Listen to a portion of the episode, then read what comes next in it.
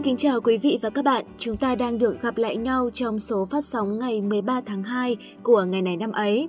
Quý vị và các bạn đừng quên ủng hộ chúng tôi bằng một lượt theo dõi kênh nhé. Chương trình sẽ luôn lên sóng đều đặn mỗi ngày, dù cho đó là ngày bận rộn hay là ngày thành thơi, ngày mưa hay là ngày nắng, ngày buồn hay là ngày vui. Chắc chắn sẽ không có một ngày nào mà chúng tôi không có chuyện để chia sẻ, bởi mỗi ngày trôi qua, trên thế giới sẽ luôn có rất nhiều câu chuyện khiến chúng ta phải quan tâm và suy ngẫm.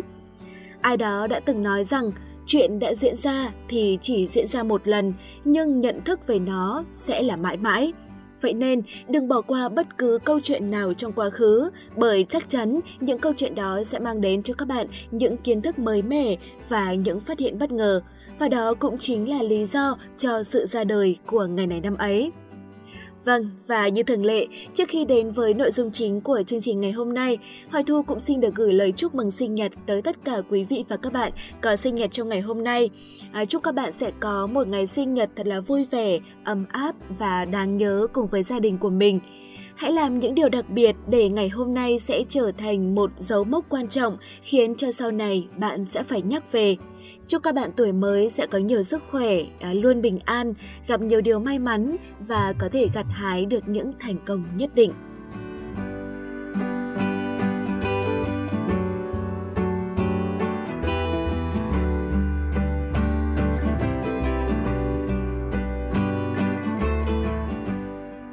Có một việc mà chúng tôi luôn luôn không quên làm trong mỗi chương trình, đó là gửi tặng tới tất cả quý vị và các bạn đang lắng nghe chương trình một món quà tinh thần.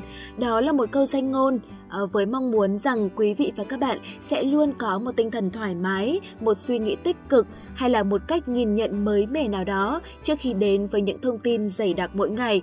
Sự gặp gỡ của chúng ta mỗi ngày đã là một sự kết nối rất đặc biệt, bởi thế mà ban biên tập của chương trình sẽ luôn muốn tạo thêm những dấu ấn cho sự gặp gỡ đó.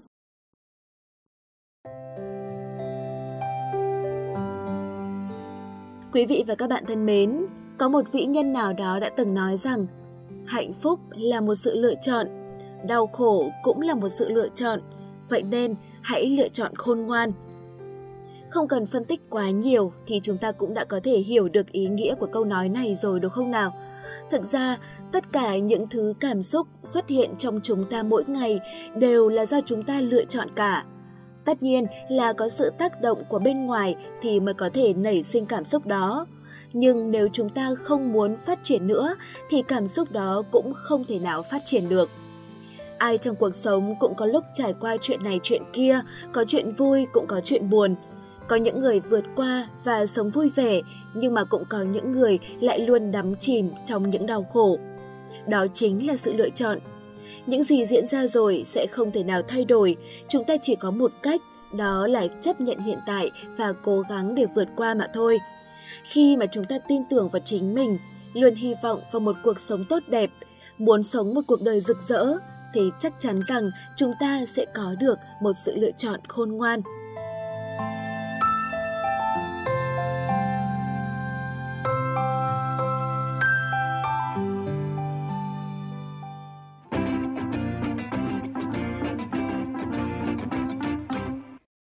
Vâng, thưa quý vị và các bạn, à, vậy là Hoài Thu đã hoàn thành lời chào đầu và gửi đi món quà của mình.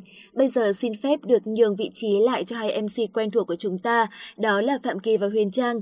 Các bạn ấy sẽ chia sẻ với quý vị và các bạn những sự kiện, những câu chuyện đã diễn ra trong ngày 13 tháng 2 của năm xưa.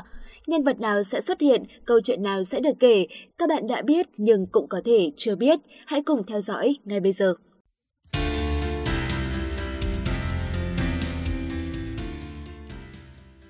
Xin cảm ơn phần mở đầu đến từ MC Hoài Thu. Huyền Trang xin được gửi lời chào đến tất cả quý vị và các bạn đang lắng nghe ngày này năm ấy. Rất vui vì hôm nay Huyền Trang lại được tiếp tục đồng hành cùng chương trình. Vâng, xin chào quý vị và các bạn, chào Huyền Trang. Có lẽ không để quý vị và các bạn phải chờ đợi lâu hơn nữa, ngay sau đây sẽ là phần nội dung chính của chương trình ngày hôm nay.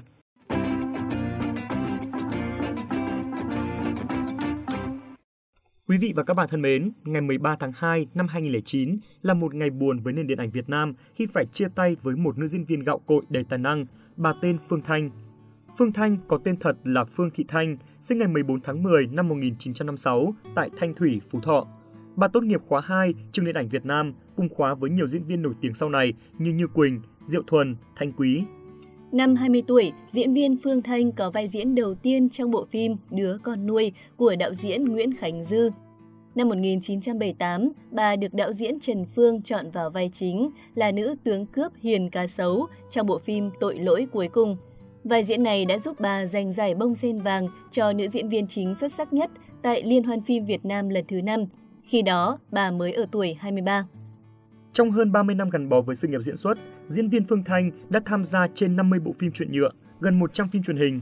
Ngoài vai hiền cá sấu, bà còn có các vai diễn để lại dấu ấn như Thảo trong phim Ai giận ai thương, Sùng Trinh trong phim Lưu lạc và Trở về Sam Sao, Liễu trong phim Dừng lạnh, Kiều Trinh trong phim Bãi biển đời người, Yến trong phim Ông hai cũ, Kiều Anh trong phim Kỷ niệm đồi trăng, Mai trong phim Nửa trường xuân. Phương Thanh cùng với Như Quỳnh là một trong hai nữ diễn viên điện ảnh ở miền Bắc đầu tiên gây ấn tượng với công chúng ở miền Nam sau khi đất nước thống nhất. Đồng thời cũng là một cái tên đảm bảo sự thành công cả về nghệ thuật và khán giả trong mỗi bộ phim bà tham gia. Năm 30 tuổi, sau khi đóng phim Kỷ niệm đồi trăng, diễn viên Phương Thanh đã lập gia đình với người bạn diễn của mình trong phim là nghệ sĩ ưu tú Nguyễn Anh Dũng. Từ sau khi lập gia đình, bà ít tham gia vào các hoạt động điện ảnh hơn trước. Vai diễn cuối cùng của bà là vai bà mẹ trong bộ phim truyền hình dài tập Mùa cưới của đạo diễn Đỗ Minh Tuấn. Nghệ sĩ ưu tú Phương Thanh qua đời tại Viện Quân y 108 sau một cơn tai biến mạch máu não khi mới 53 tuổi. Thực sự là khi thực hiện số phát sóng ngày hôm nay, Phạm Kỳ mới được biết đến nghệ sĩ ưu tú Phương Thanh. Có lẽ cũng bởi vì ít xem phim thời xưa và ít quan tâm đến điện ảnh nên là Kỳ đã không biết.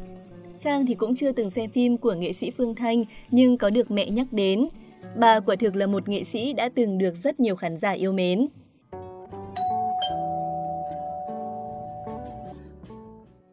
Vâng, còn bây giờ xin mời quý vị và các bạn hãy cùng tới với những sự kiện trên thế giới.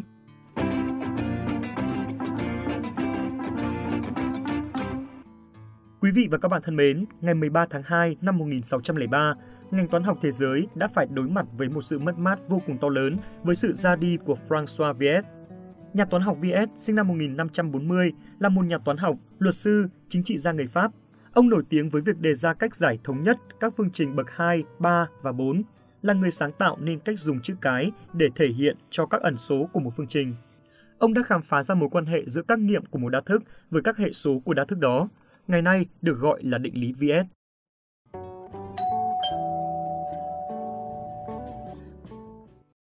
Sau đây xin mời quý vị và các bạn cùng tới với sự kiện tiếp theo và cũng là sự kiện đáng chú ý cuối cùng của ngày 13 tháng 2 hôm nay. Pierluigi Collina là một trọng tài bóng đá người Ý, sinh ngày 13 tháng 2 năm 1960. Ông là người được thế giới biết đến như một trọng tài bóng đá nổi tiếng với tính nghiêm khắc và độ chính xác cao trong điều khiển trận đấu. Trong sự nghiệp cầm còi của mình, Colina đã bắt chính trong các trận đấu quan trọng bậc nhất như chung kết UEFA Champions League hay FIFA World Cup. Năm ông 46 tuổi, nhiều người đã yêu cầu FIFA đổi luật trọng tài, cho ông cầm còi thêm một năm nữa nhưng không thành công. Ông từng có 4 lần liên tiếp giành được danh hiệu trọng tài xuất sắc nhất thế giới giai đoạn 1998 đến 2003 và được xem như là trọng tài bóng đá xuất sắc nhất thế giới mọi thời đại. Bây giờ ông là trưởng ban trọng tài FIFA, trưởng ban trọng tài Ukraine, thành viên trọng tài UEFA và là cố vấn của Liên đoàn trọng tài Ý. Colina được sinh ra ở Bologna. Ông theo học tại University of Bologna, nơi ông nhận bằng cử nhân kinh tế vào năm 1984. Trong những năm thiếu niên của mình, ông chơi như một trung vệ cho một đội bóng địa phương. Nhưng vào năm 1977 đã được thuyết phục để theo học một khóa học trọng tài, nơi năng khiếu trong công việc trọng tài của ông bắt đầu phát triển.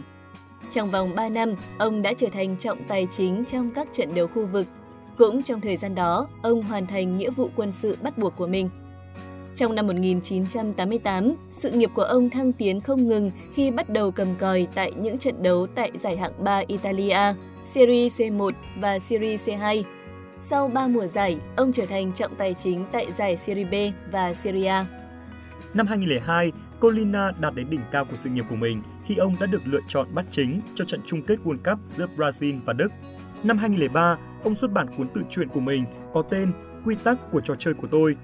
Mặc dù Colina gắn bó chặt chẽ với bóng đá, câu lạc bộ thể thao yêu thích của ông lại là một câu lạc bộ bóng rổ. Ông là một cổ động viên lâu năm của Fortitudo Bologna, một trong những câu lạc bộ bóng rổ hàng đầu châu Âu. Vâng, thông tin về trọng tài nổi tiếng thế giới Colina cũng đã khép lại chuyên mục ngày này năm ấy của chúng mình hôm nay. Huyền Trang và Phạm Kỳ xin chào và hẹn gặp lại quý vị và các bạn trong những số phát sóng sau.